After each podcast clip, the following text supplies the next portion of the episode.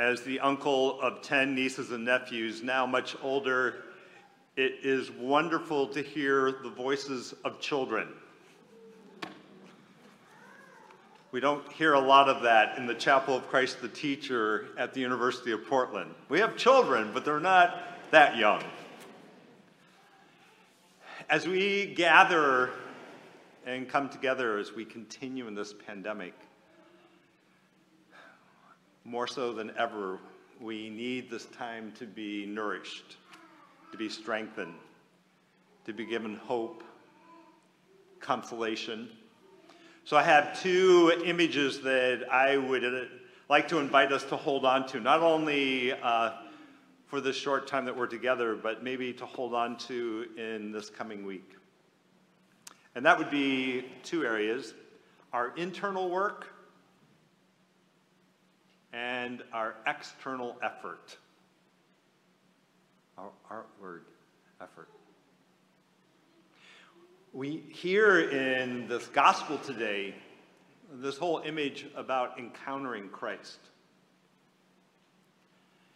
And I would think that it is safe to say that we have never experienced the question of how we are encountering Christ more than we have in almost this past year.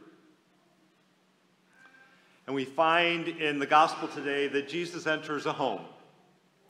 Doesn't so much knock, doesn't necessarily ask permission, but he enters the home.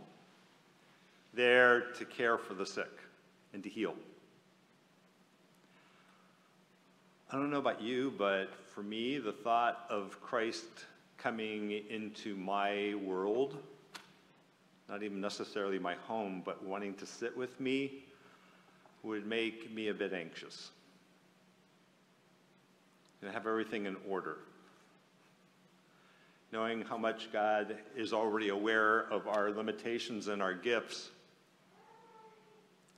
I'm wondering what rooms of our own life, what rooms of our own house might we not be so open to wanting to show Jesus? And why would that be? Why would that be? Fear? Maybe feeling we haven't done our best? Or maybe we have done our best. Everyone tells us we're doing our best, but we still don't feel like we're doing our best maybe fear of exposure, of areas that we've been working on, and yet we just seem to not yet be getting them right. Loss or loss of control. I think in some ways this gospel is a great primer for helping us to start thinking and to start praying about what is it that we want from this coming Lent. Some might be thinking, Father Ed, these last 11 months have been Lent.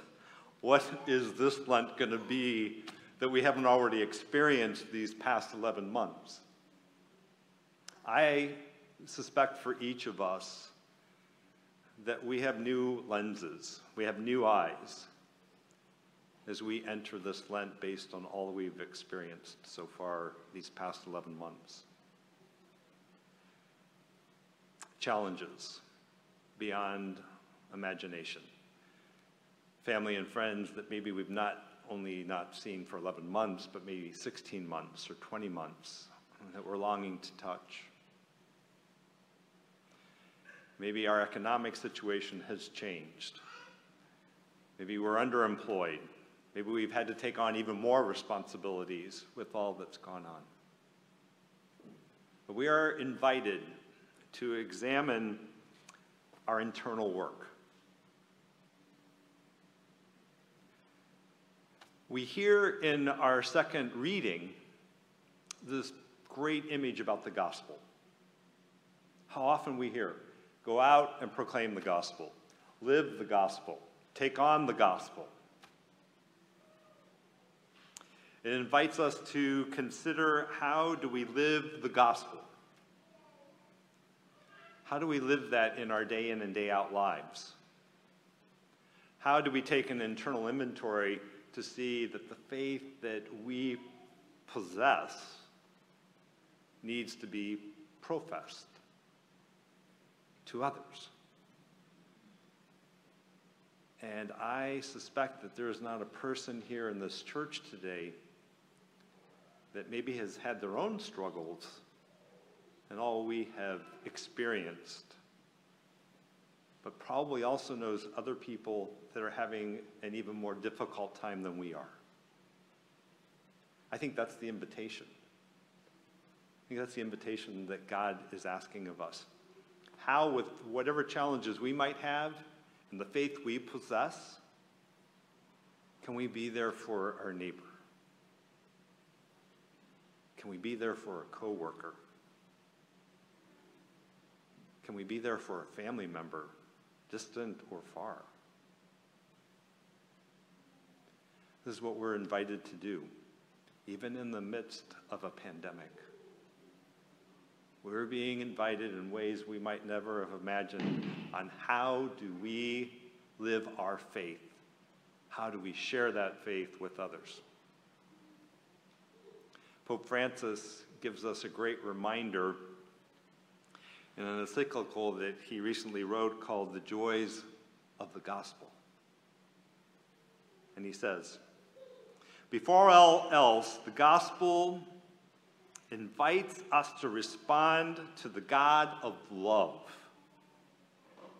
who saves us and to see God in others and to go forth from ourselves to seek the good of others.